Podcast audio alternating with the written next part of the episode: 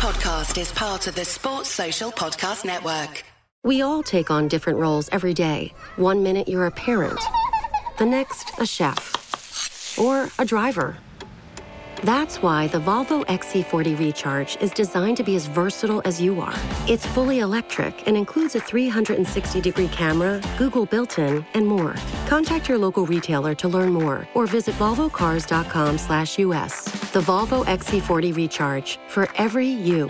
Some equipment optional. Google is a trademark of Google LLC. Pardew ah. was hot pants. Ha. Oh, that's where it's at. Where it's at. Pardew was Hot pants. Ha! Good mess. Good God. Hello, welcome to Pardews Hot Pants, the nostalgic spin-off series from the five-year plan podcast. Questionable name, great content. Let's just move on to that. And I'm joined today by two people to look back at a pivotal time in Crystal Palace's history, the 98 99 season when a lot went down. Uh, and we're using the Athletics' excellent coverage uh, with their rebooted series, looking back at 99. And of course, that means that the one and only Dom Fifield is here to talk me through it. Dom, how you doing? I'm good, Jim. You okay? I'm okay, mate. I'm very good indeed. And joining us then to talk about 98 99 is a man who was quite literally there at the time and led the team to survival almost single handedly. It's the one and only Dean Austin. Deano, how you doing? How you doing, mate? You okay? Not too bad at all. How are you Good. doing? Well, yeah, good, mate. Good. Healthy mind, healthy body, and all that, you know. Love it. You were just talking to us off air, actually, and I was thinking, do you want to be my life coach, Deano? Actually, it was really inspiring about healthy mind, healthy body. It was great. Got to do it, mate. Um, right, before we crack on, I need to remind you that The Athletic are a world class team of writers covering every club, including the best coverage of Crystal Palace. They're a subscription based website and app, completely ad free, no annoying pop ups, just brilliant articles. Welcome to the new home of football writing. And if you visit theathletic.co.uk forward slash FYP, you can start a seven day free trial and receive 50% off your yearly subscription. Now, as part of this rebooted series, Dom has written three articles around, let's face it, a time when he could have written about 20 articles. So much happened at Palace at that time. There's an article on Sasa Curcic's NATO bombing protests. There's an article on the fans' night at the Fairfield Halls when it all went down. And of course, there's an excellent article with Deano and Andy Martin talking about that Norwich game in April 99, which of course we'll come on to soon. Before we do that, Deano, I'm keen to get your opinion on Project Restart and where we are with football returning. Obviously, as a former player, as a current coach, what are your thoughts on whether football should come back, when it will come back, or sort of where we stand? Um, well, I think that um, I think everyone would like to see it come back. I think that it would give. Um, I think it would give a huge boost. I think we've uh, obviously we've been in a period that is, um, you know, it's affected everybody around the world, and obviously everyone in our own country. But I think that it would it would give a massive a massive lift to um, to the country if we could if we can find a way of being able to do it. Now, obviously, there's been a lot of reports on it, and you know, I've kind of got fed up with reading about pundits and what their opinions are, etc. etc. I've kind of really switched off from that now. Really, I, I'm not. I'm not really interested. I think, as I, I said to you before we went on air, that you know, listening listening to Steve talk about it um, on breakfast television and, and what have you, two, three weeks ago, two weeks ago, you know, he spoke so well with such common sense. If they can find a way, um, and, and I think Steve's words were playing a game of football as the amount of testing that's going to be going on would be safer than going to Sainsbury's. Now, I've read someone come out today and said, yeah, but I have a choice. Like, it's, it's, sa- would be safer than going to Sainsbury's. And someone said, yeah, but I have a choice if I want to go to Sainsbury's and this, that, and the other. You know, I, I read things, I, I read a lot of stuff, and I read stuff in regards to stats and this, that, and the other. And, and a lot of stuff is around vulnerable people, people that have got vulnerable, like there's a vulnerability like this this disease can attack uh, people that, uh, you know, I, my wife is convinced that I had this when we first went into lockdown, and I isolated for 14 days. But my wife is convinced. I started off with aching limbs, etc., etc. Oh. Um, went in. I, I laid in bed for two days. I had a fever, and then it went into a cough, and I had a cough for the best part of two and a half to three weeks. So my wife is convinced. Now my wife is someone who's medically vulnerable. Like my my wife has uh, a condition that if she if this was if she was to get this, this could have serious implications on her. Now she never got it, yeah. and, and my kids never got it. So, but it's about being sensible. For me, if someone uh, someone asked me this question in a way, Dean, if I was a professional, if it was me now, would I be prepared to go back and play? And my answer is is that with all the measures that they are showing that they're putting in place, and the, the amount of testing that they are putting in place. I mean, you're talking about all these professional footballers getting tested almost every day, daily, before games, after games, daily. They're going to get treated better than what the general public are because we can't get tests for love nor money. Yeah. So I think if if the if things are being put in place and shown, you know, we are. What will happen, though? is Someone will get it, and then there'll be a huge panic. Oh, we should cancel the season. This, that. and that's ridiculous because someone could get the flu tomorrow. Don't we have to accept that people are going to get it? I mean, footballers will get it. Yeah. Of course. But what if someone was asking me, and I got asked this, and and to be fair, my wife just look, was looking at me when I was answering this question and, and just said, "Well, because this is the way it always is for me. Professional football is my life. Professional football is my job. Hmm. Professional football pays my bills and supports my family. Hmm. That's what it does. If I, for example, was asked as a professional footballer, would I be prepared to play? Answer yes. You've shown me that it is. Then you're going to have to go into quarantine for six weeks, into a hotel, because that's what. Then that's my job. That's what I do, Hmm. and I do that for my club. I have to admit, if there's one person, one footballer that, that the virus couldn't take down, it's definitely Dean Austin. That'd be my first, my first answer to that. Um, Dom, do we think there is? Uh, we've seen Glenn Murray come out and say that some players are sort of uh, nervous about coming back, but do we think overall there is a an encouragement from the players to come back from this, or do you think? I think I think so. The general impression I get there there are obviously players out there who are concerned with good reason. I spoke with an agent the other day who said that two of his only two of his players were expressing concern. One of whom was a warrior, he said, and the other Right. one, his wife is pregnant. So he, obviously Right. there's a there's a medical reason potentially he doesn't want to pick up the virus that way. Um, but very early on, I mean, go back three weeks. Um, we ran a uh, ran a piece expressing the concerns of some footballers who are being vocal in it. But I, I suspect the vast majority are desperate to get back, absolutely desperate to get back playing. I imagine they're absolutely bored out of their brains at the moment at home, wanting to get back. And they're missing the the camaraderie and and, you know we, we talk about school i've got two school kids i mean two kids who are school age and and they miss their friends i imagine you could almost transpose that sort of emotion onto footballers. Footballers are used to being around each other. They're used to that sort of camaraderie down at the training ground Yeah, being a unit of you know, mates basically. And and they must be they must be really bored. I mean that's the, the reality of it. But i don't get the impression that i know we, we, there is concern uh, certainly amongst the clubs at the bottom about rushing it back.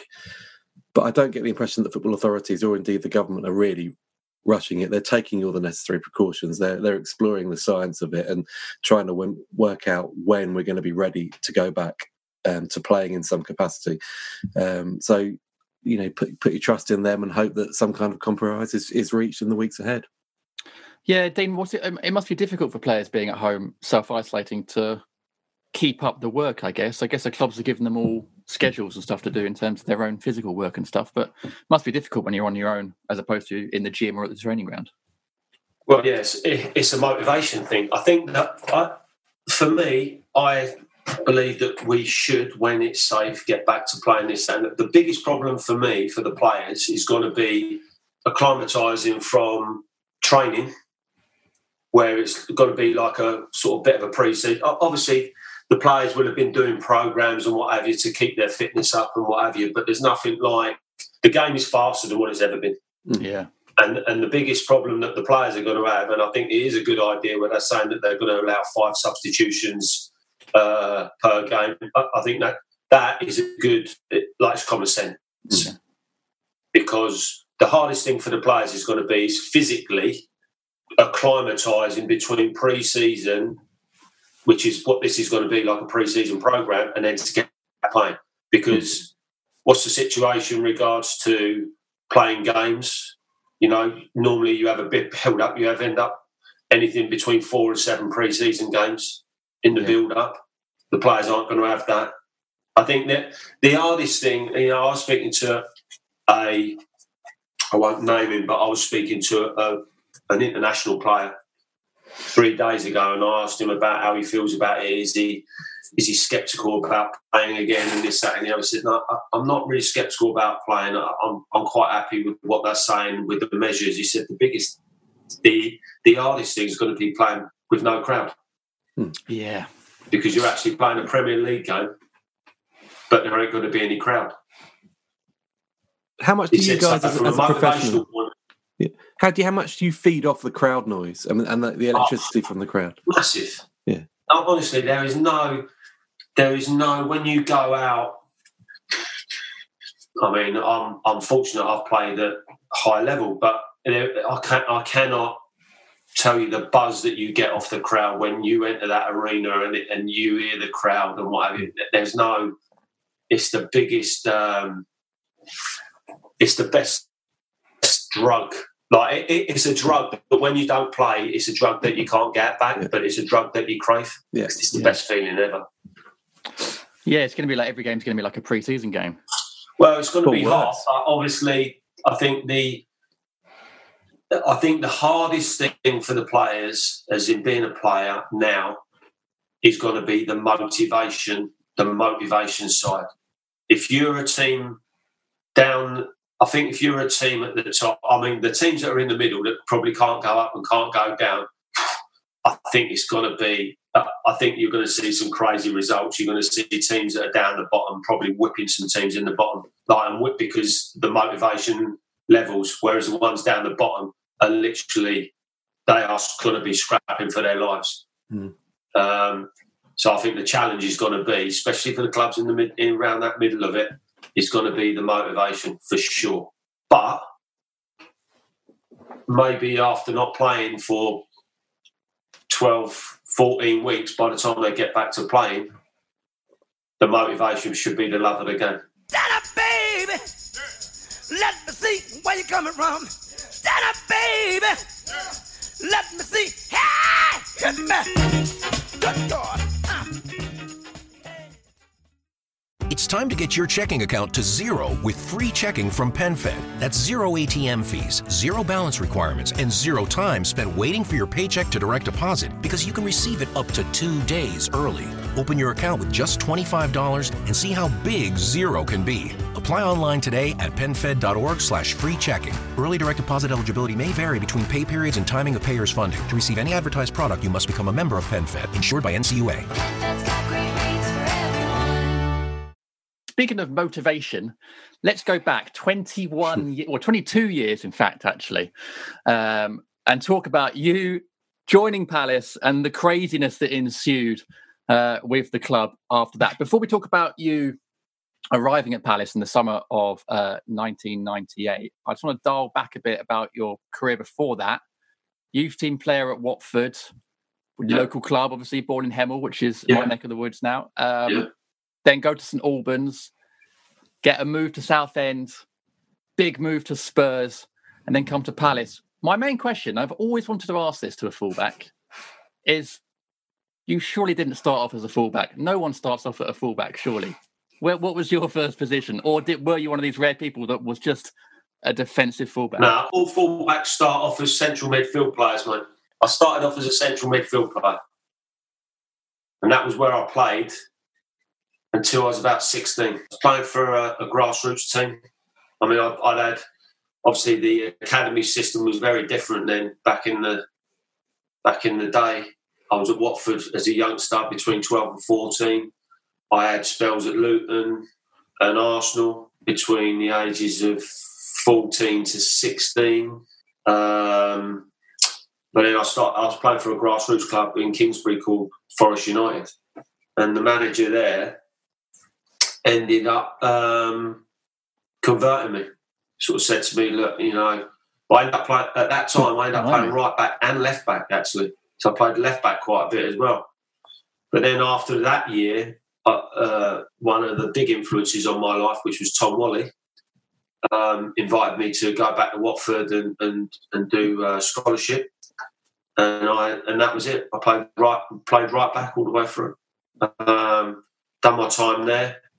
At the end of that, they was going through a bit of um, a bit of a transitional phase at that point when I went there. Graham Taylor had just left. Um, Dave Bassett had come in. Dave Bassett come in and then got removed after, towards the end of my my scholarship. And mm-hmm. Tom Walley ended up going to work with the first team. Um, and Tom Walley said to me at the end of it, he said, "Look, I'm going to release you." Um, because I basically we haven't got the time to develop you to get you into our first team. I you're going to be a late developer, mate. I you will be a player if you believe in what if you believe in yourself. You work hard. You take all the things that you've learned. He said, if you keep pushing, I'm convinced you'll have a career in the game. And that's clearly uh, advice that you took on in the rest of your career because that's exactly the sort of advice that I would associate with you. Someone that just worked very, very hard to get where they did. Yeah, I mean, to be fair, you know, the biggest one of the biggest things now in um, I believe in professional football is, is is having resilience and dealing with setbacks. It is, you know, a lot of. Um, I think it's the biggest thing with young kids. You know, I, I still coach young kids now. Like mm-hmm. I coach kids from six years of age up to sixteen, um, as well as obviously done the roles that I've done. But one of the biggest things that I say to, to young kids is if, is about resilience and trying to help them recover from things that don't go well, from making mistakes, and teaching them that you got to you've got to use it as, as a learning curve. Well, there was plenty of learning curves for everyone at Palace at that time. Uh, you joined yeah. on a on a Bosman. I think it was on a, on a Bosman from Spurs in the summer. Yeah, yeah, yeah. Yeah. I'm sure no one at that time, well, I guess player wise, I'm sure no one was aware what was going to happen. But I'm wondering when you're having those negotiations with Palace at that time, having come from Spurs, was there anything that made you think, did you get any sort of whiff of, you know, financial irregularity or anything that made you think, oh, this, this, this ain't right? No, I mean, I, um, I joined Palace for two reasons. The first reason was Terry Venables because he'd already signed me before at Tottenham. And the second reason was that I come to win. And the and the dream that was or the project that was sold to me um, was that I think we've got a real, real chance here of of being winners. I, I, listen, I've won promotions both as as a player, three or four promotions as a player, three or four promotions as a coach and I've always I'm used to winning. I'm not used to losing. I'm not. I'm. I'm. I'm, I'm used to being in situations of, of adversity where my resilience has to come out and shine through. But I joined the, because of the project. The project excited me, um, and I honestly was genuinely really, really excited about it. But you, you joined a, a squad that became increasingly bloated, didn't you? I mean, by the time probably about September, October time that year, we must have had 30, 30 32 first team players. And across the back, we had about 13 centre halves, uh, quite a few fullbacks. I think Marc Edworthy was still there when you joined as, as well. Yeah, Eddie was still there. Yeah. I mean, did, did did anyone? Did you just look at that and think, "Wow, we've got so many options here. Well, we we should once we click, we'll storm this league." Or or did part of you think, "Well, hold on a second, we're a championship club"? no, I, I don't think I think that when you're a player, at the time I was 28, I think that as a player, you don't look at things like that. You look at um, sort of you look at it and you and you and you look and you see that there's players like Attilio Lombardo, Matt Jansen. You know, you see players like that that are already in the building. Marc Edworthy, Andy Linighan. You know, you see these players already there, and then you think, right, okay, you get sold a, a bit of a story in regards to that there's going to be other players as well as yourself that are decent caliber players. So obviously Craig Moore, Gordon Petric, you know, Yeah. Matt Svensson, you know, and, and you go on and, and you kind of think, right, okay, well, you know, this is. Um, to be fair, I, I've never really looked. I've never really looked. I, I would not. I've never not looked at the squad and gone, "For Marc Edworthy's there, or Jamie Smith's there." Oof, God, I might have my ears for uh, no problem. Bring it on. Take him on, yeah. May the best man win, and it will be me. No, but that was my positivity. No, no it, with all seriousness, like that that was that was how positive that I was Mhm. as a player. Wow. That's how confident I was in my ability. Uh, obviously, I had had uh, um, I left Spurs. I needed to leave Spurs, but I had I had some horrific injuries. Uh, well, a horrific injury, two well two horrific injuries, one on both knees. Um, and although I didn't realise that I was past my best then, I didn't realise that Palace were never going to see the best of me. To be fair, Spurs had my best years. To be fair, 22, 22 to twenty four were my best years of my of my career. But then the- I I had bad injuries. Um, I didn't join Palace and think even then I thought, yeah, well, I've just got to change my life a little bit. I've got to manage my body a bit better. I've got, like, I had to leave Spurs medically. I was there was a few of us at the time were, that were seriously, seriously let down by the club and, and the surgeons, um, and, and I had to leave. But I didn't join Palace and think right. All I thought was that like, I'm 28. I'm coming into the prime of my life. Yeah, okay. I've got to manage my life a little bit differently now. I've got to be a little bit more disciplined in regards to what I do in the mornings regards I used to be in I was one of the first in every day. I lived the furthest away Mhm. and I was gonna move to be close to, to, to, to the ground and the training ground and while my my um, buying of an apartment was going through, Mark's then situation flipped in the January, and I was like, "Well, hold on a minute, I better pull the reins off here because no one knew what was going to happen." But I, um, I, I just, I never looked at a squad and thought, "Oh, I'll worry about him. I'll worry about him. I'll worry about myself." And, and my view always was, I wish I had that some positivity in my life. I need, I need some of that. no, my view just always was that, you know, if if I if I physically prepare myself well enough, um, I know that I will be good enough to get by. I felt that at 28, I probably knew the game better than what I did when I was 22. So what I might Yeah. not have had at 22, I Yeah. gained something when I was 28 through my experience. Yeah. And I also knew that my resilience and my determination, my application would be far better than anyone else's. I just that was how I felt. Um, but there again, I think exactly the same way as a coach now. Yeah. But you and again, you know, when you're a coach, it's different because you can't can control the eleven players that are on the pitch. Hmm. You can only influence them. You can influence them in a week, but on a match day, you're not going. to You know, yeah, tactically you might change something, but you're reliant on other people. But I still have the same resilience. I still have the same confidence. Still have the same attitude. I still prepare. I pre- prepare. I believe I prepare the best that a coach can pre- can, can prepare as in regards to my diligence um, and what I'm doing and, and my preparation and my planning. And just like th- those early days when you joined, I'm guessing. I mean, you played with some top top players at Tottenham, you know, at, at, at the highest level. But I'm guessing some of the players in training at Palace, like Lombardo and Jansen, that you talked about. I mean, they must have been incredible to watch. I mean, yeah, I mean, I, I was, you know, I always look back. I look back with fondness of all my spells of all my clubs, and I played with some really good players, um, and I feel privileged. I feel privileged and humbled by uh, the great players that I've played played with, the great people that I've met along the way. I'm, I'm you know, I'm, I wouldn't, I wouldn't change anything. I wouldn't change anything. I don't have regrets because you know, people go, oh, well, that must have been like they talk about Palace and they talk about the first six months. They said, oh, it must have been a really tough time. This, that. Well, it was a learning experience. Yeah. It just made me even more resilient and even more determined. You, you have a choice. You have a choice in life. You can either lie down and accept it, or you can roll your sleeves up and get on with it and, and tackle it and meet it head on.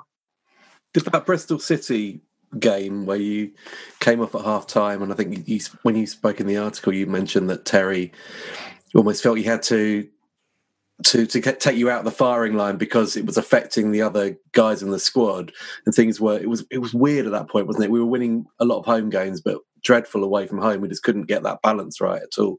Did, did that did that affect you at all then, or did did that just make you think, right? Well, I'm gonna I'm gonna prove them wrong. Well, I think that I've I remember we played Portsmouth at home. Um, it was a real muddy. I think we won four one. Yeah, and the yeah. team played really well. And um, I made a mistake. Well, I think we were, I think it was either one one or two one in the game, and I made him.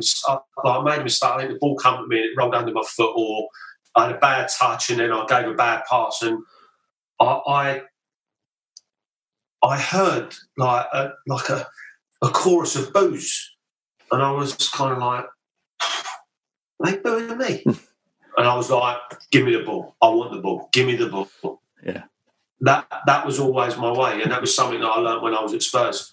Vinny Samways was one of the best footballers I ever played with. Mm-hmm.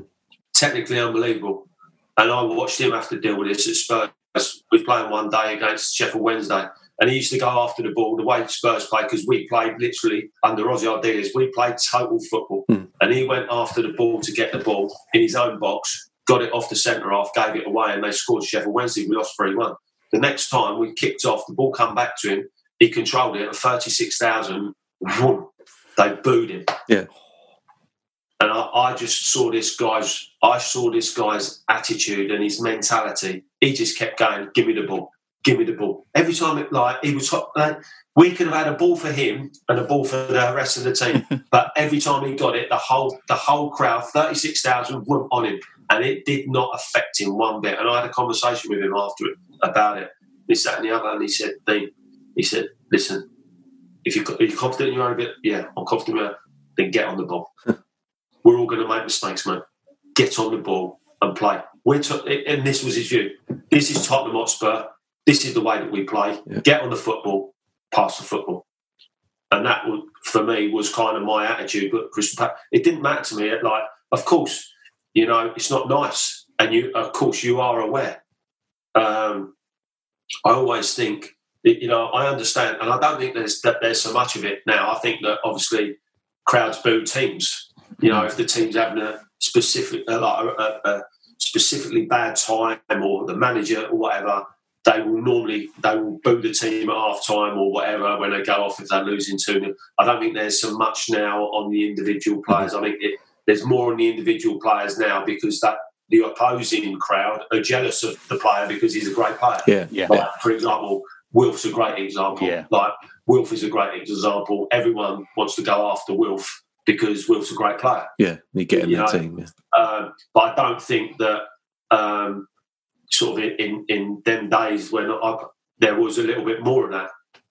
I think that you know crowds don't like crowds don't understand that it's not going to help the player. It's certainly not. not it's certainly not going to help the team. Yeah. Um, you come to support the team. I actually remember this, this is a quite a funny story in this moment of in this period, and um, I actually stopped my parents coming to the game. Well, I stopped my mum coming to the games. Wow. Um, so my my mum and dad were uh, have been my biggest supporters over my career. My mum, God bless her, she passed away ten years ago, but my mum and my dad were, were massive influences in my career. And um, my mum was coming to the games and this, that, and the other. And I said to her after probably about probably in the first ten games or so, I said to her, I said, "Mum." Like, she was getting upset about it and what have you, and she said, "I don't know how you. You're the strongest person I know. I don't know how, how you." I said, "Look, Mum, this is my job, this is what I do, and this is not going to change. The only way I'm going to change it is by performing better. Mm-hmm. And it will, because I always believe that form is temporary. You know, if you're good, you're not just going to become bad overnight. It's, it's, Yeah. it's, it's a form, we all go through it. Um, so I actually stopped my mum from coming. I said, said to my dad, I said, Look, Dad, no problem. I said, I, I know that you can handle it better than mum. If you want to come, then still come. He says, Well, I, I, I'm coming because I want to support you. I went, Well, that's up to you. Yeah. You don't have to come. I don't need you. I know I've got your support. So I actually stopped my mum from coming. Wow. When I got back into the team, so after that spell that happened, and then I, I went in the team for a period of time. And when I actually got back in in March, um, I don't think it was. It wasn't the Bradford game. I can tell you when it was. We was playing Sunderland. Mm-hmm. We played Sunderland. I think it was a bank holiday Easter Monday. Monday. Yeah, yeah, yeah. And uh, my mum said to me, uh, obviously being a bit of a glory hunter, I think I'd already scored away at Norwich yeah. at that point. she said that um, I, I, want to come to the game. So I said, no problem. Like, you want to come, but mum, you're going to have to listen to people that, that don't get me wrong, that there's a there's a very much a hardcore batch of supporters at Palace that are showing me a little bit of appreciation, a little bit of love. I said, which is great. I said, but there's still a lot of cynicism against me. Yeah. I said, and you've got to be prepared to listen to it, Mum. I said, and you, it's just the way it is. It's football. She said, okay. So she come to the game, and she was she was sitting in the crowd like with the uh, the rest of the um, the players' families and this, that, and the other. But where it was at Palace, you still had uh, fans that would have season, season tickets in certain parts. Yeah.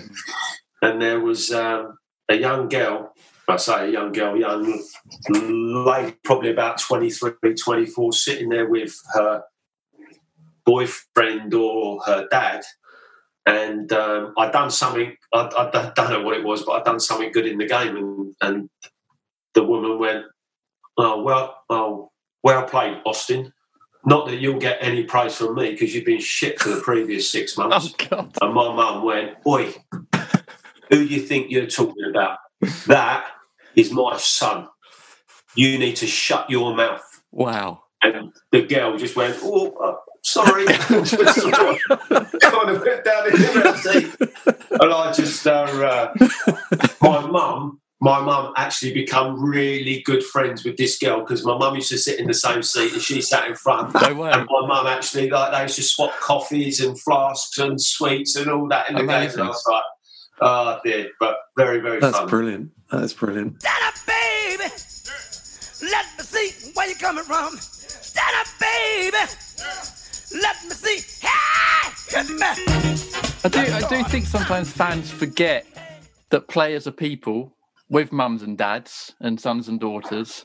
And I think sometimes, do you think maybe they don't often understand the full picture? Because obviously you'd come from Spurs, had that horrific injury, joining a, a, club with 30 whatever players. I think sometimes fans just see the Saturday afternoon, but they don't actually understand everything else in the background, all the training, all the other things behind the scenes. They just see a small bit of the picture. Well, that's but, but that's the most important thing, isn't it? The fan just the the average fan just wants to see and come and watch their team play on Saturday and win. Hmm. Yeah, and and that's but that's fine. That, that that is because they go to work all week. They go work. They work hard, earn their money, pay their season ticket, and this, that, and the other. They live and breathe for their club. They want to come on Saturday. And for me, I, I always think that you know, for a professional footballer, it some people like it, it, it's for me it's been my life. It's the best job in the world.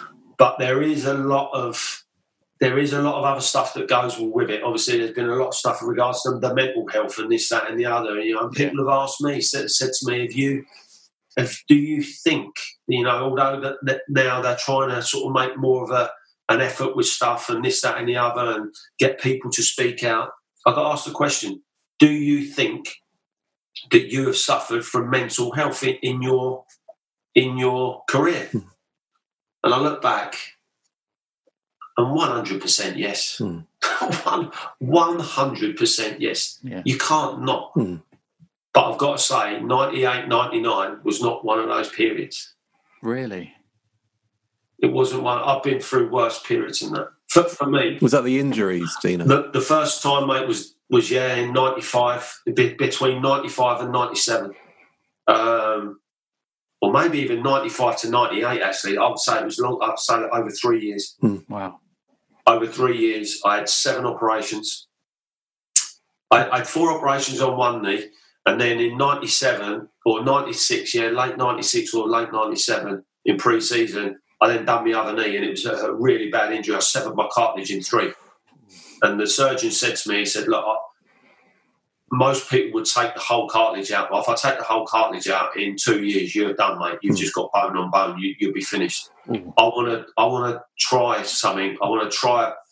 I've done it on a on a uh, normal person, like a, a, general public person, but I haven't done this on a footballer before. Um, your cartilage is basically it's it's severed. It's severed in three. So I want to do it. So I want to take a chunk of it out but I want to repair the other two bits. So I'm going to stitch it and staple it back together. um, but you prob- what's going to happen, Dean, is that you're going to have a long re- recovery. It's going to be you're going to be in a brace for the best part of three months. So I said, "Well, what's going to happen to the staples?" He said, "Well, they're going to dissolve, and you're going to pee them out." I was like, "Oh my, oh my god!" Um, so it was um, between ninety-five and ninety and 90, I'd say late 97, I definitely was suffering. I was, to be fair, I was, I thought it was all over. Um, I thought it was all over. I was drinking far too much. I was going out far too much. And it was only when my surgeon, I sat down with my surgeon in sort of probably December time. I had the operation in middle of September, mm-hmm. and he sort of said to me, he said, "As your knee feel?" And I went, "No, that feels a bit crap. To be fair, I don't really feel." And he sort of said, "Right, I want you to. I'm going to need you to be really, really honest with me." And I said, "Right." He said, "I want you to." Tell me exactly what you're doing and what you are eating, what you are drinking, and I'm Dean, I'm being, you've got to be, if you don't, if you're not honest with me, I, I can't help you. Yeah. So he said to me, um, I gave my diet and what have you, and my diet was not too bad. I've always eaten pretty well. Probably like I'm the same now. Um, but he said to me, right, alcohol. And I went, yeah. He says, how many nights a week are you drinking? I went, mm, probably five, maybe six going out, what, staying in? No, I'm going out. Hmm. Wow. Right, okay. On average, what you drinking? Well, who knows? 10 bottles of bud a night, maybe. Few shots. Dean, this is your problem. Yeah. He said, You've got a choice. He said, You can either, if, if you want to get back to playing, and I believe I've scanned this knee and there's no reason it is healing on the inside. He said, There's no reason why you can't have your career back. He said, but you, if I was you, and that and that was it. That was all I needed. Mm-hmm. Always been disciplined like that, and I was like, what, bang, wallet on, and then, woof. Within two and a half months, I was back playing. I guess at that time as well, mental health support just wasn't something that people no. spoke about, especially not you know blokes. I'm guessing, especially not sort of in a football environment. Well, I think that there's two there's two things. I think uh, I'm not I'm not a great one to be honest with you. Now, if I had a problem, would I go and see someone? Yes, I would. Would I spout it all over social media and say I've got a problem? I'm going to see this good good? No, I wouldn't. Mm-hmm. I think it's private. I don't think that you need to come out and say that you're suffering from mental health. But I think what you do need to do is that you need to find the people that can support you and help you with it. Mm. Uh, but that was the first time. That was the first time. Um, the second time I was at Palace as a coach back in 2010. Oh, yeah. From the, um, I'd watched my mum fight cancer for 10 years, breast cancer twice, lumpectomy, double mastectomy, and then just when we thought that she was coming through it and got back, she got a brain, brain, brain tumour, which killed her inside 14 months. Jeez, God. Um, and that was the stage that I was there, obviously working with George and Dougie, and um, I threw myself into my work like you wouldn't believe. Yeah, really doing dual roles, but I was working stupid, like stupid hours, um, coming straight back after three, four times a week, going straight to the hospice to see my mum. Mm. Um, and then she passed away in in the beginning of December of that season, and um, I just bottled everything up and just wouldn't speak to anyone, become a recluse at home. Um, nearly lost, could have lost my marriage through it, to be honest with you. Um, obviously, Dougie sacked me in the in the May at the end of their season, and my and my wife. I come home and I was really really upset, and my wife basically said, "Thank thank God for that." Really, it's it's the best thing that could happen for us at this moment in time. They, if this if this hadn't happened, uh, we will come back from this. Hmm. I can't handle it anymore. this this is the thing. You you don't often know what's going on in people's No, lives. but you know, it's not. It's, it, it's not. You know, it's to be honest with you, it's hard for me to actually speak to you about it now because it was a very very sad time in my life. You know, I, the most important person who had been in my life, which was my mum, I, I watched and I just seen what had happened, and I, I just never gave myself any time to grieve. I think I took Yeah. two days off. I took Wow. the day off that she actually died. She died four o'clock in the morning. I rung in. I spoke to Dougie. I said, Dougie, I'm not like, can you tell George I'm not coming in today? He went, no problem. Take as long as you want. I went, I'll be back in tomorrow. I just need to sort a few things today. And I took the day off for her funeral, which was two weeks after, and that was it. I just, you know, if I, you know, look at situations, I think that as it was, I think I'd have got that situation again.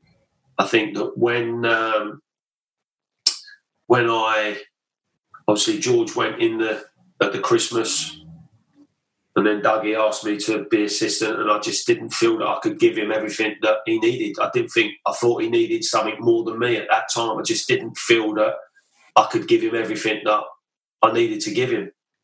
At that point, that was the point that I should have turned around to him and said, "Listen, mate, I need to take a couple of weeks here." Yeah, if I was to have to, with hindsight, to go back to every experience like that, I would have gone, mate, I, I need to take a couple of weeks here.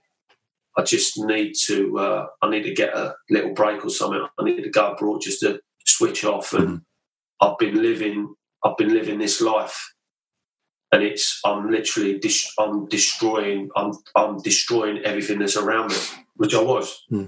You know, I, I had at that time, I had twins that were twins that were coming up three, and another boy that was just coming up six. And listen, I, I've got to say that of all the all the negativity regards to the pandemic at the minute, I've got to say I've had eight wonderful weeks with my kids being around my kids all Yeah. the time. Yeah. Yeah. And they Yeah. are and they are the fifteen year olds coming up sixteen and the twins are turned thirteen now.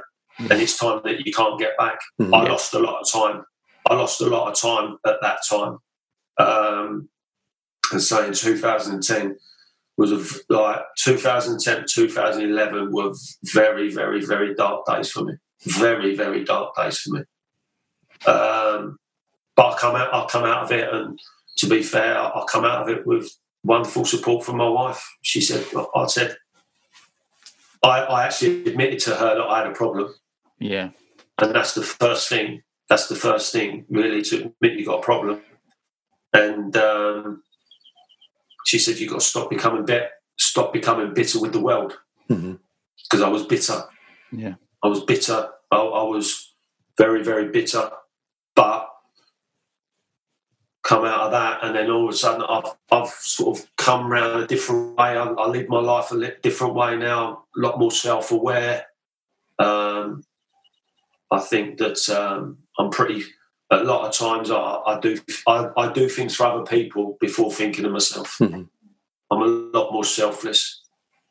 Um, but that's not to say that I, I haven't had a because I did uh, like when I left Watford when I moved from Watford um, in 2015. Uh, we I went there and we got promotion to the Premier League. Then I worked with Quique Flores, Mhm. and then I sort of got got got left sort of dangling. And sort of at the end of the year, no one really knew what was happening.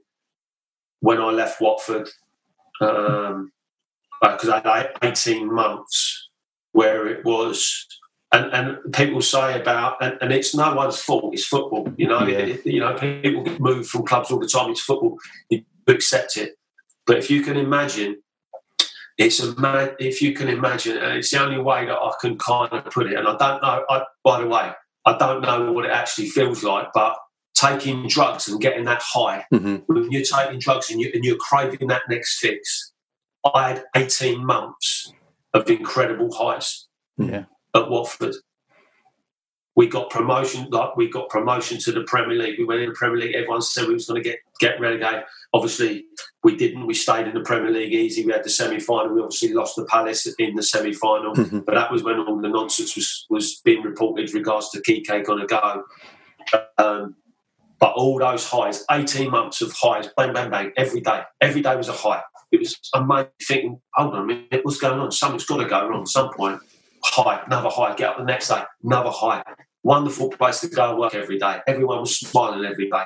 You're going in, you're winning games. You then go, right, okay, the form then dips a little bit, but then you have the run of the semi final, running, uh, run of the FA Cup, running alongside it. Mhm. So you're still getting the high, you're still getting the highs. And then you get to the end of that, and then boom, someone just takes your legs out. Yeah.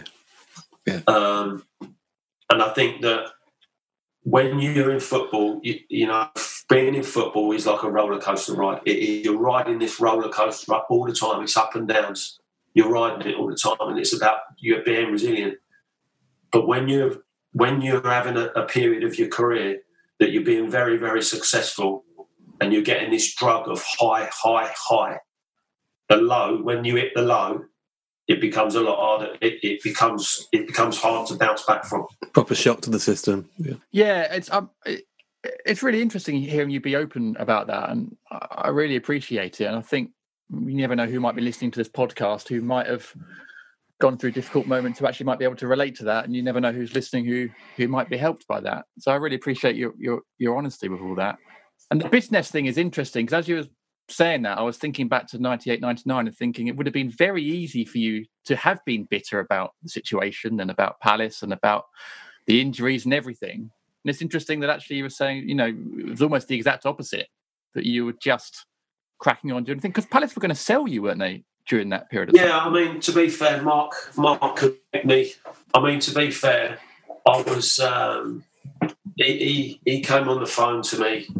I think two two days before the window closed. I mean, it was loads of talk in the lead up to that, to actually going in administration and what have you. But he called me and said, "Look, Dean, I, I need you to leave. I've got two two clubs for you, and I need need you to go." So I sort of said, "Well, I, you know." I've got a bit of a problem at the minute because you know I'm getting divorced and I've got four I've got a four year old son Yeah. And I don't really I mean how ironic that you know he tried to sell me to two clubs in Scotland and two years after two years after we come out of it my son actually moved to Scotland with his mum um, I had no um, I at never at any point when I was at Crystal Palace in that season, in that 98 99 season, never did I wake up in the morning and think, oh, I don't want to go and work today. Ever. I did in the last year, in the 2002 2003 season. I did wake up in the morning and think, oh, here we go, I've got to go in. Mm. But not in 98 99. Did you feel a Stand up, baby. Let me see where you're coming from. Stand up, baby. Let me see. Hey, hit me. As as the players left? I mean, we, we lost six on transfer deadline day. We'd already sold the crown jewels of Jansen and Lombardo. Did did you feel then, once you've been given your chance after your conversation with with Steve Coppell, and with Simon Patterson, the administrator as well, did you feel an extra responsibility because you were a senior player amongst a squad of extremes when you had your Andy Linighans and your Kevin Millers and and, and yourself, but you also had a mm. load of kids because I mean that Norwich. I think there were eight, weren't they, in the squad for the match day squad that were twenty or under? Yeah, I think that there's a couple of things. I think that did I feel an obligation? I'm not going to say I felt an obligation. I had a, I had a, I had an inner determination to go right. Okay, I, I'm gonna. Eh, there's an opportunity here. I'm going to pick this up. Mm. I'm going to pick this up, and I'm going to, and I'm going to, and I'm going to drag people along with me type thing. Mhm. Um, I wasn't so much worried about the kids. Um, looking at people like Clinton, um, Hayden, Yeah. they'd already had a little taste of it, and I had already seen enough in those. I mean, I've worked with some top young players and seen top young players through my career in the ten years previous to that, Hmm. and there was I'd seen enough in these in those two particularly to think that they would go on and have top careers. Yeah. So I was right in that anyway because they they have they did. The others, with the others coming in, I sometimes feel that in a situation of adversity, in something of real, real pressure, that sometimes youth, youthful exuberance is can be more beneficial to a group than um, experienced players that would be worrying um, about what's going on and what the situation is. Mhm. Um, I experienced this when I was at Southend. So when I was at Southend, when I signed for Southend in 1990, the 89-90 season, David Webb, who's again one of my, he's again another major influence in my career. Um, with seven or eight games to go in league in League Two, as it is League Two now, but Division Four as it was then, Hmm. he had a team of experienced players that had took him at the high end of that of that table during that season. And at the end of the as the transfer window was finishing, he went out and signed four or five young players, me me being one of them, but myself, Andy Ansah, I think it was, um, Adam Locke, who came on loan from Crystal Oh, Palace.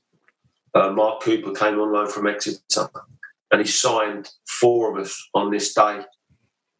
And he had this experience, experienced team, and they'd been up there. They'd been in the top three all season.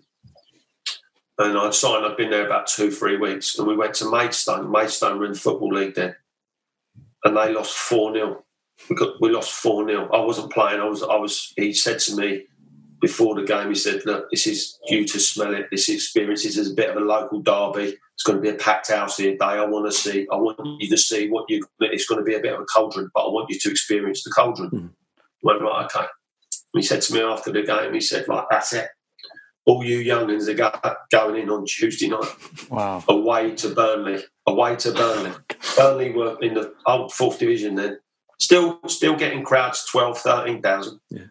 He said, and, and like they were trying to get in the playoffs. He said, the older the older boys have bottled it. Wow. He said, so um, yeah, a few of them are going to stay in. He said, but half of them are gone. They're not going to play again. They're not going to put the youngers in. And we went in, and it was like we drew nil. We drew nil nil. I mean, we won. I think we won six, five or six of our last eight games. We got promoted on the last day of the season away at Peterborough Right. in front of twelve thousand. But I've got to be honest with you. On that day, I sat at the back of the bus on that day going to from the hotel to Peterborough's ground, and uh, the club captain at the time was a guy called Paul Clark. Real great guy, great guy, great professional, and he was about 32, 33 at the time, maybe even older than that. And I sat at the back of the bus, and as we've come in, it was like it was pretty scary stuff. It's like you're going in, and there's just fans everywhere, It- absolute everywhere. It is rammed. And he obviously looked at me and thought, I, I, I don't know whether this boy's got the minerals for this job. And uh, he looked at me and he went, You all right, boy? And I went, Yeah, yeah, all right. He went, "You're nervous? I went, Yeah, I am a bit. He went, Listen, son, it's just another game. It's just another game. Just go and play. And I just felt then, like, Yeah. all this weight off my shoulders. We went out, played. Um, I had a, in that game actually. I had a, a Portsmouth scenario. I got a split across my top of my eye. Um, I had five stitches. I, I had it patched up. Had five stitches at half time and went on and played second half. Blimey. Um, but I, I, I don't know. I think you know that. Um, I, I, I think that you everyone's made in a certain way, and I was just made that way. But that was something that was instilled in me by my dad, uh, Tom Walley, as a youth team coach. They were just things that were instilled in me as I was growing up. You know, my leg would be hanging off or whatever, but I'd still, I, I remember playing in the game actually for, for, for, for Tottenham. We played at Notts County, and it was a bad night. It was a bad, bad night for us we were 2 0 down early, very early in the game. That was in League League Two or League 4 Mhm. We was in the Premier League under Ossie Ardiles, and I got, I got um, a guy's gone over the top in a tackle. I've gone in a tackle. He's gone straight over the top, and he's left uh, a gash down my down the inside of my shin that was like that, and it was open by Oh, probably that much. And um, physio come on and went, and we're 2 0 down. And, uh, you know, it's, it's very, very easy for people to go, oh, yeah, I'll take the easy option here. Oh, I'm gone. See you later. Mhm. I was like, no, no chance, mate. You just put some pad on that, just stop the bleeding for a bit. We'll look at it at half time. I ain't going nowhere. We're 2 0 down here. We've got to get out of this. Wow.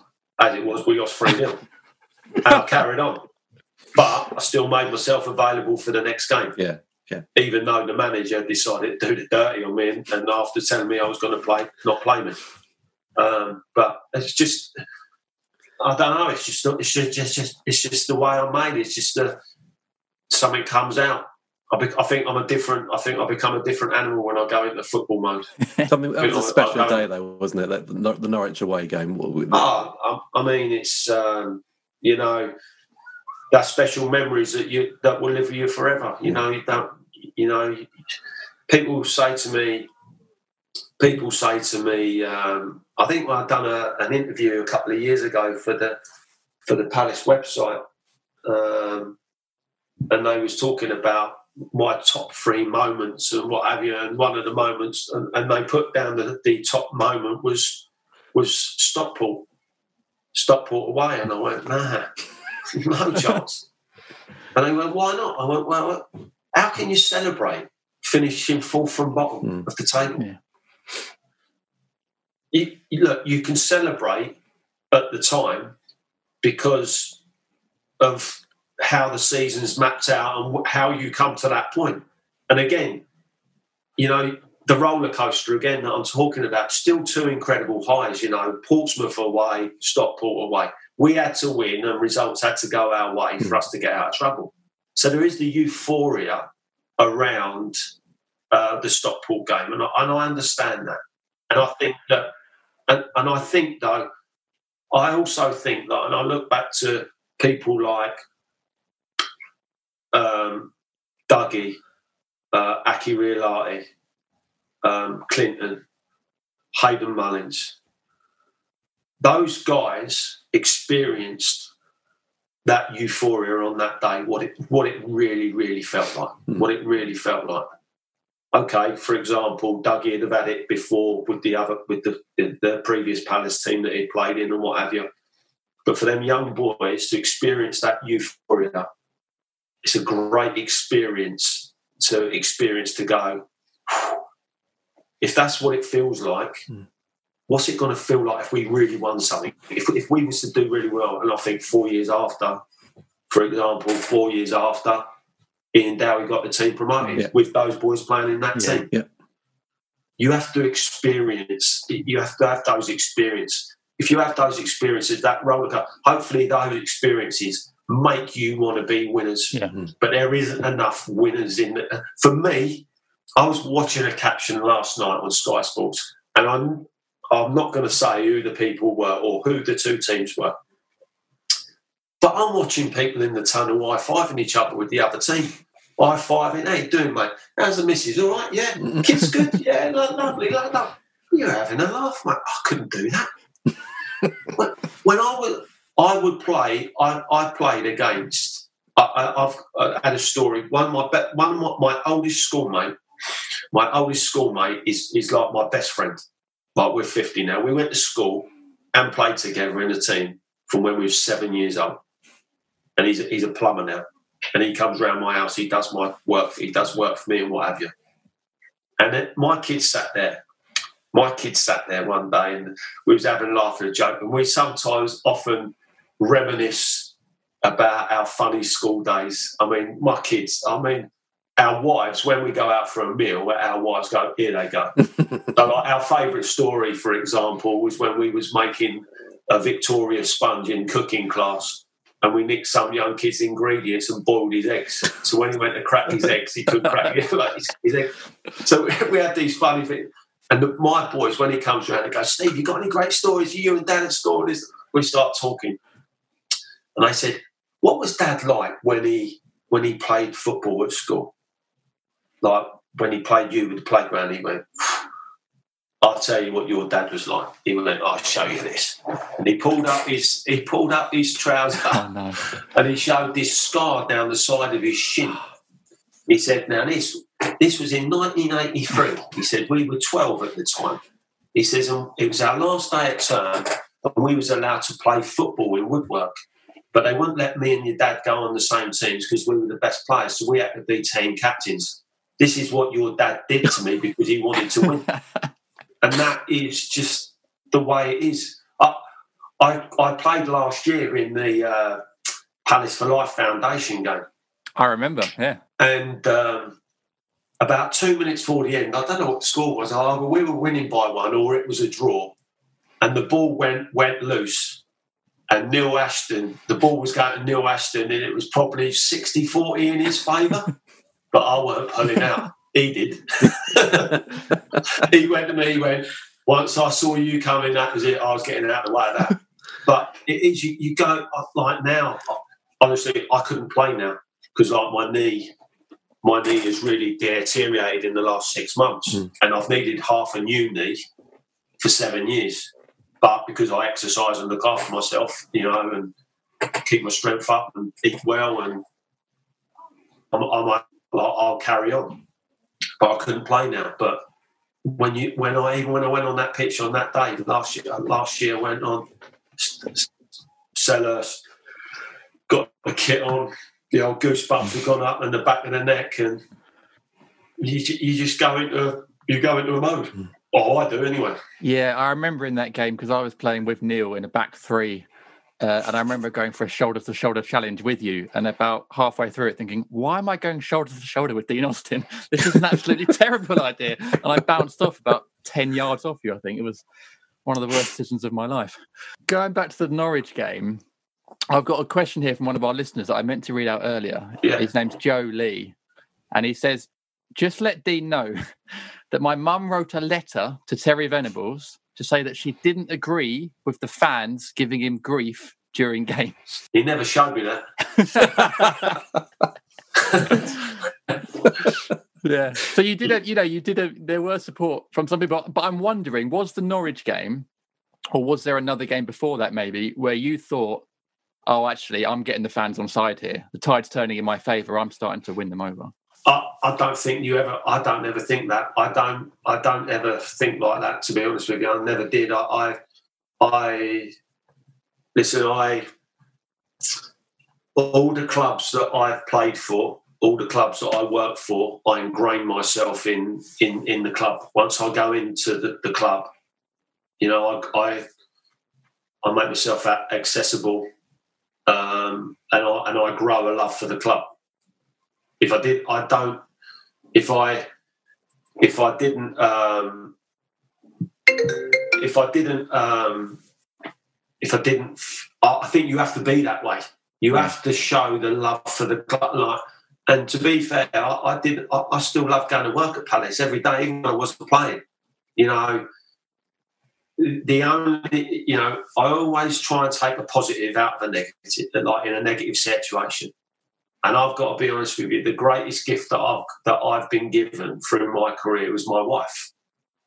And I met my wife. My wife, my wife was at, uni, at university and was working part time at the David Lloyd Centre in Bushey. And I met my wife on a Saturday afternoon when I could have been playing for Palace, but I wasn't. But because Wow. I wasn't playing, I used to go to the gym. Yeah. I could not sit at home and watch Jeff Stelling on the TV with the guys on a Saturday afternoon when the guys were out playing. Yeah. So when they were playing, I would go to the gym and work, like and have a serious workout, and that is how I met my wife. And we've been together for best part nearly twenty one years. That's amazing. We we need a context for for that Norwich game and for Deano Deano's reputation with the fans. And and the reality was, okay, that they they played Bradford, who were going for promotion the previous week, and Deano, I think you played in that match as well, didn't Yeah, you? yeah, yeah. But at that point, okay, that was just after the transfer window, and we'd lost five or six players had gone. The subsequent week, the administrator had actually come in at Palace. That was the first his first week in the job. And on his first day, he'd made 46 people redundant, Yeah. including Pete King, rest in rest in peace, Yeah. um, Yeah. who passed away recently. Yeah. Um, so 46 people had gone. It, for, for, for the supporters, that was a club that was unraveling. It was it was going. It was disappearing before our eyes here. Yeah. Um, and when we all went to Norwich, and I was a fan in the in the crowd at Norwich that day, that group of supporters needed to see a team that cared still for Palace. We needed something to cling on to. Yeah. And we could easily cling on to the young players because they come through Palace and they, they Yeah. were Palace as well. But what we what we needed more than anything else was was an older head, someone that, that could easily have walked out, someone who was, you know, some someone who was turning it around before our eyes, and that's what Deano provided. I mean, it, it- look, it added to the whole glitz and glamour. Him scoring the winning goal that day added to it all, obviously. But we we, we were seeing a player reviving on the pitch as a Palace player, and that's just what we needed at the time. We needed something to cling on to, a bit of hope, and we we saw that with he personified that Deano that day.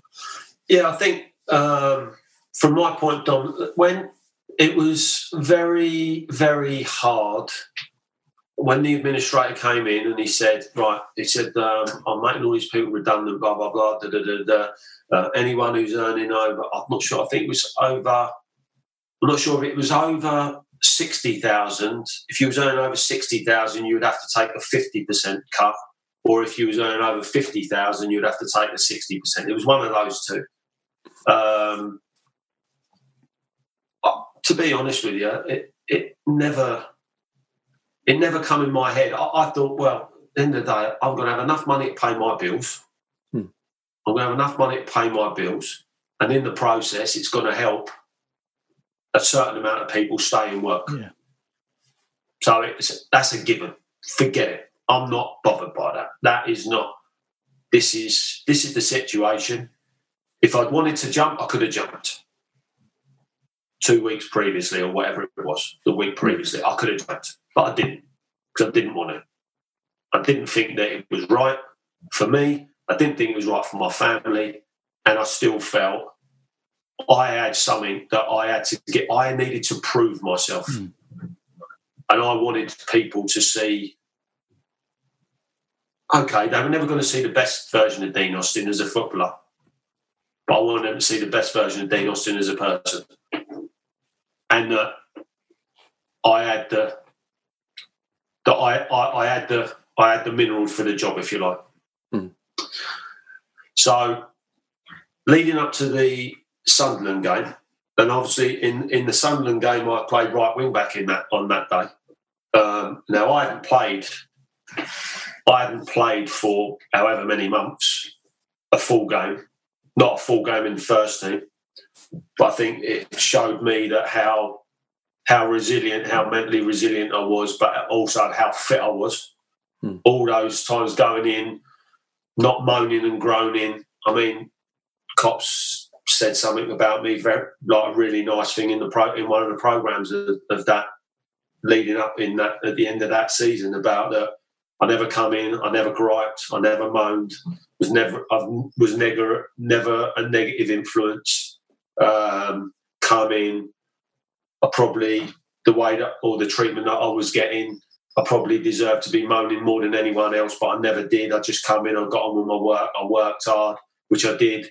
I went away, I still worked hard. I used to do some days I used to do two training sessions a day. I'd go back home and train again at the gym. Saturdays, I never had a day off. if we weren't training because there wasn't anyone in the, the club to train us when the team was away. I would, I didn't, sometimes I didn't go to the home games as well. You know, I kept myself away because it was so mm. hard to not be playing. So I'd go away and train. In the lead up to that game, Steve actually pulled me. Probably the game was on a Sunday. He pulled me either on the Friday or the Saturday, and he said, "Look," he said, "I've I've spoke to the administrators. I, I want to use. I, I want you to play." But you've obviously you are due, and I will tell you the sum of money it was. He said, but you are you've got two thousand pound appearance money for every game that you play, Hmm. and they don't want me to play you because we can't Yeah. afford it. Hmm. I've gone, Steve. Oh, not Steve. I'll call him Steve now. I don't actually. I'll call him Gaffer. I still call him Gaffer. I just said, Gaffer. I said, forget the money. Just put me on the pitch. I need to play. You need me to play. And he went, I need you to play. I went, then tell him, stuff the money. I don't need need the money. Well, well, I do need the money, but I don't want the money. Put me on. I need. I, I want to be on the pitch more than I want the money. Yeah. Put me on the pitch. He went right. Job, job, job done. Finished. Don't need to speak anymore. I'll, I'll, I'll speak to him. So that was that. I played right wing back in that game. The the following game in, in the uh, the Norwich game, we played three at the back. But I played I played in the three at the back, and uh, I think Jamie Smith played right wing back, but I actually played in the three at the back. Um, actually, stepping on the field on that day, and I've got to tell you before we before that game, Norwich was uh, Carrow Road was always my favourite was always my favourite Oh, ground wow. of all the grounds I've got, I go to, I've been to. Norwich City was my favourite ground. I'd never lost there. I played there four or five times for Spurs, and I'd never lost there. And I, I loved, I loved going to Carrow Road. We went to Carrow Road on this day. We travelled up on the day, which is a long old journey. You know, to go on the day. Uh, slept on the bus a bit um, pre-match and this, that, and the other. Got there and like thinking, you know, sometimes we have those long journeys like that, longer than what you should have on the day of a game. Yeah, didn't we get there late? Yeah, Andy Yeah, Martin said but- you got there late, you got stuck in traffic. But you kind of like in the build-up, you're feeling on the on the journey, and like you're having your pre-match, and you feel a bit lethargic because, like, you know, you've not stretched your legs out and what have you. Yeah. You're kind of, phew, you're kind of mentally not feeling particularly great. More mm. because you're mentally is telling you physically that you don't feel great. Then we got, and that probably was a blessing to get there late. Was probably a, a blessing in disguise, to be honest with you. Dived in the dressing room, we get changed quick. Don't have any time to think. Bang, straight out for the warm up. Yeah. When you hit Yeah. out there, and it was a beau- it was a beautiful day, and you enter that thing, and you just as soon as you come out over that far side, you see red and blue. It was packed. Hmm. It was packed red and blue, and the and the noise that they made and the support that you felt as soon as you as soon as you got out into the arena, you. Uh, it, it was just a, it, again. It just gave you a ma- it was just gave you a massive, massive lift, massive, massive lift. Um, and, and, and then the game just unfolded from there. Really, I, I don't really remember much about the game. I remember, obviously, I remember scoring the goal because I, I didn't score that.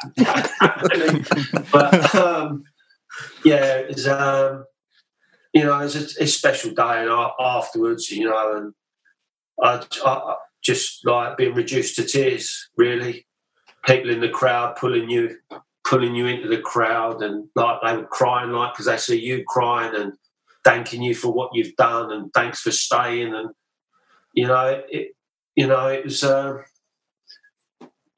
I was just doing just just doing my job love really Yeah.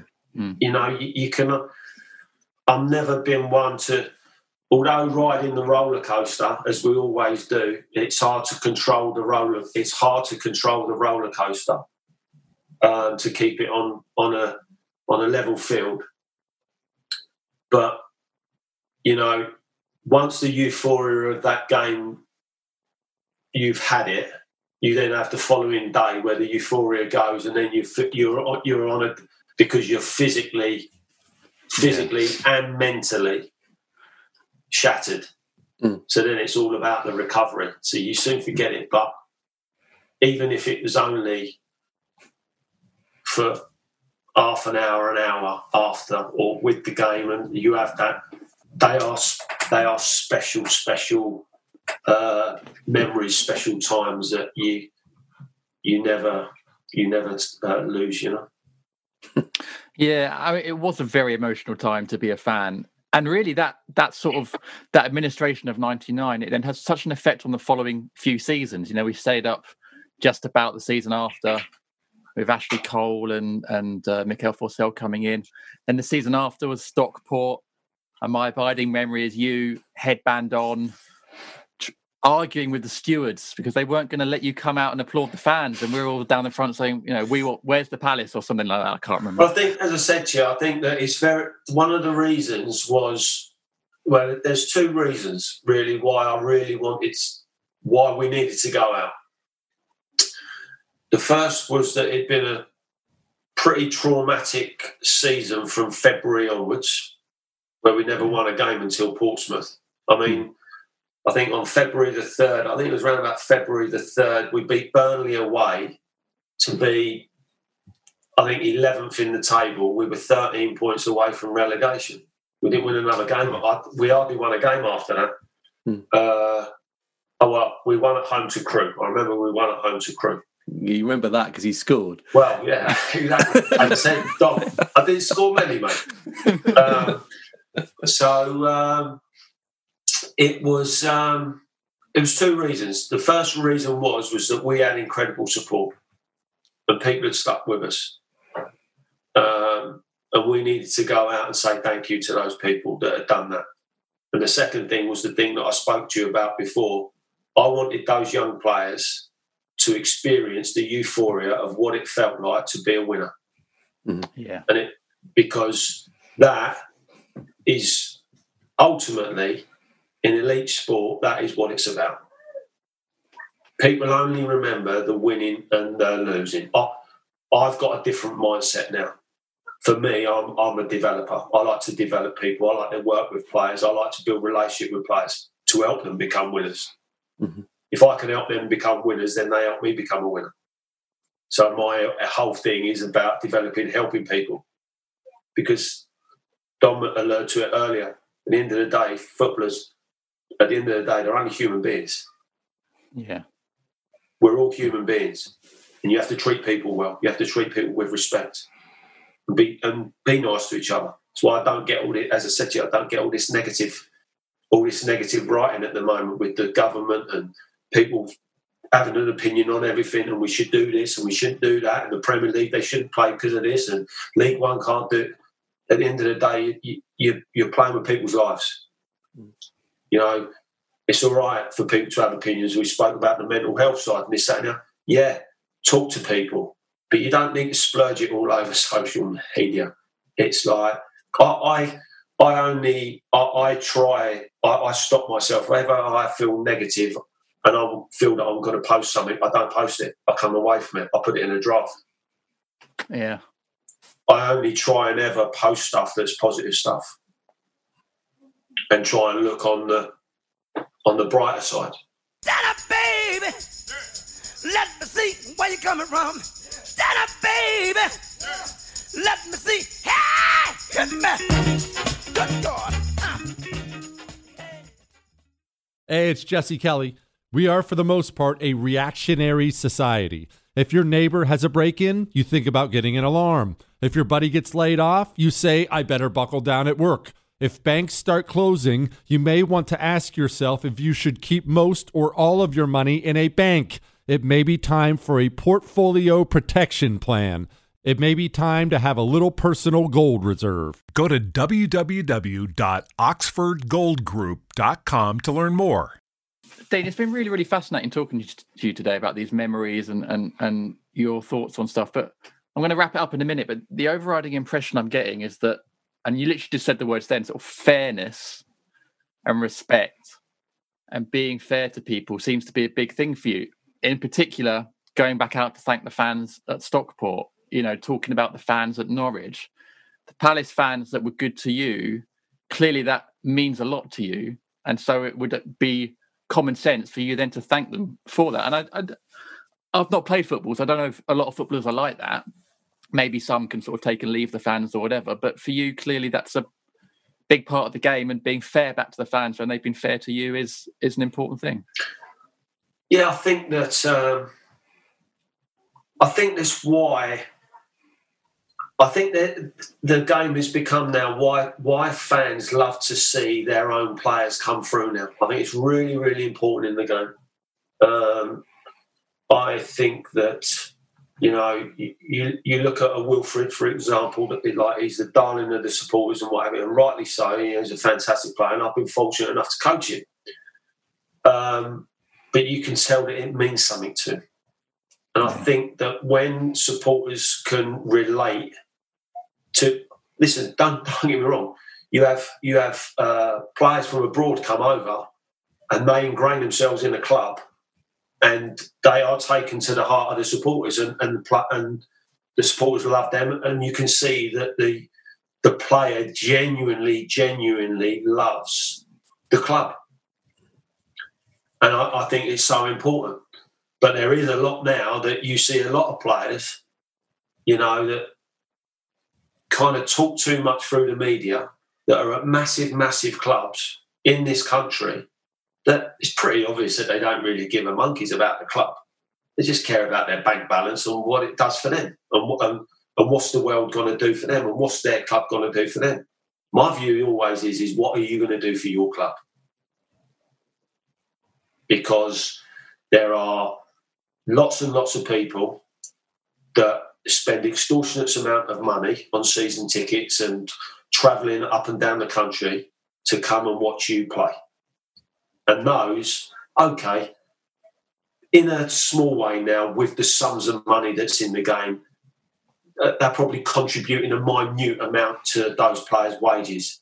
But without fans, there's no game players, managers, coaches, chairmen, owners, CEOs come and go. All replaceable. All replaceable. They can be disposed of and they can be replaced. Fans never be, will never be. Fans are there forever. And that's why my personal view is that you, you know, my last job, my second last job when I was at Northampton, I had an unbelievable relationship with the Northampton supporters. Now, there was probably when I left, to only get 10 games is disappointing.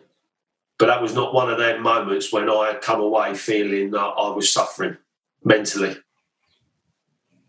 Because the first thing is that I knew what we had done and I knew the improvements that we had made.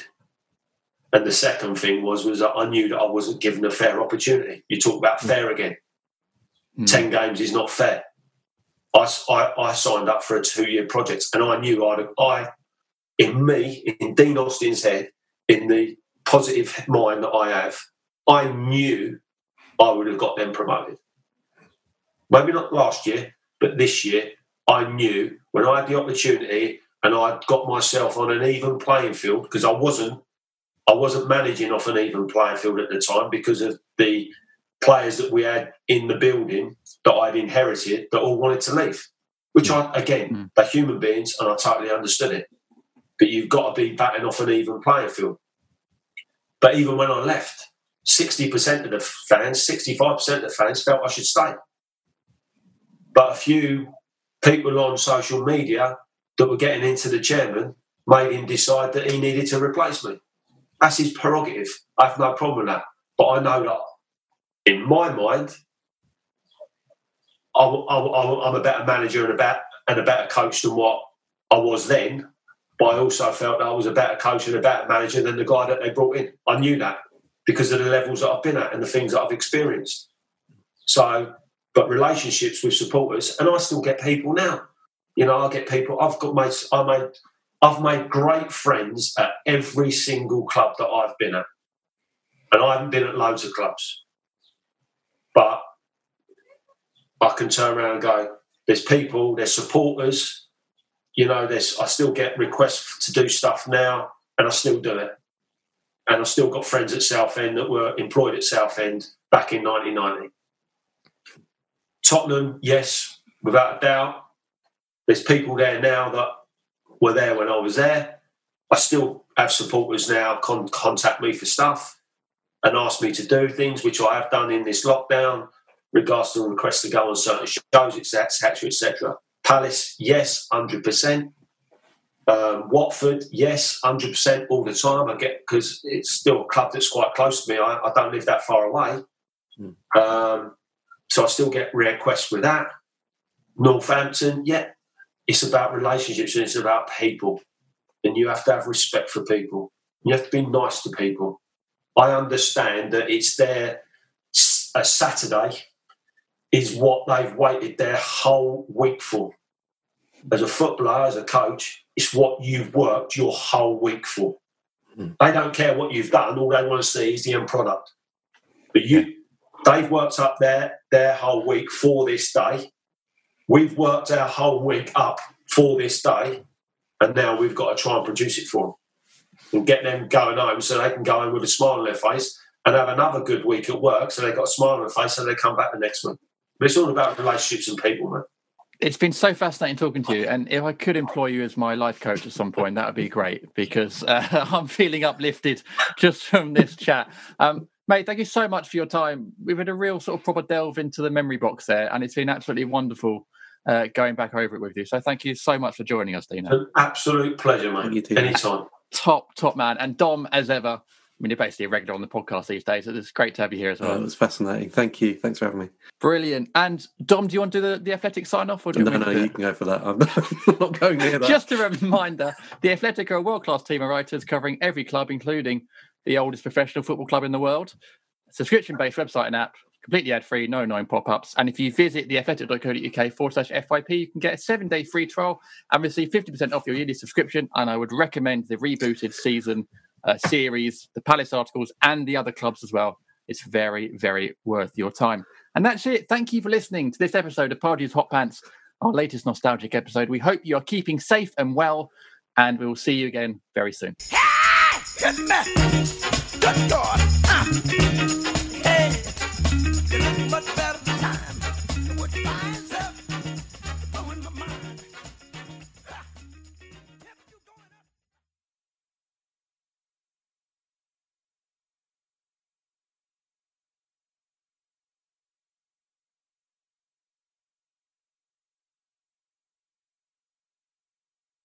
It's time to get your checking account to zero with free checking from PenFed. That's zero ATM fees, zero balance requirements, and zero time spent waiting for your paycheck to direct deposit because you can receive it up to two days early. Open your account with just $25 and see how big zero can be. Apply online today at PenFed.org slash free checking. Early direct deposit eligibility may vary between pay periods and timing of payer's funding. To receive any advertised product, you must become a member of PenFed, insured by NCUA.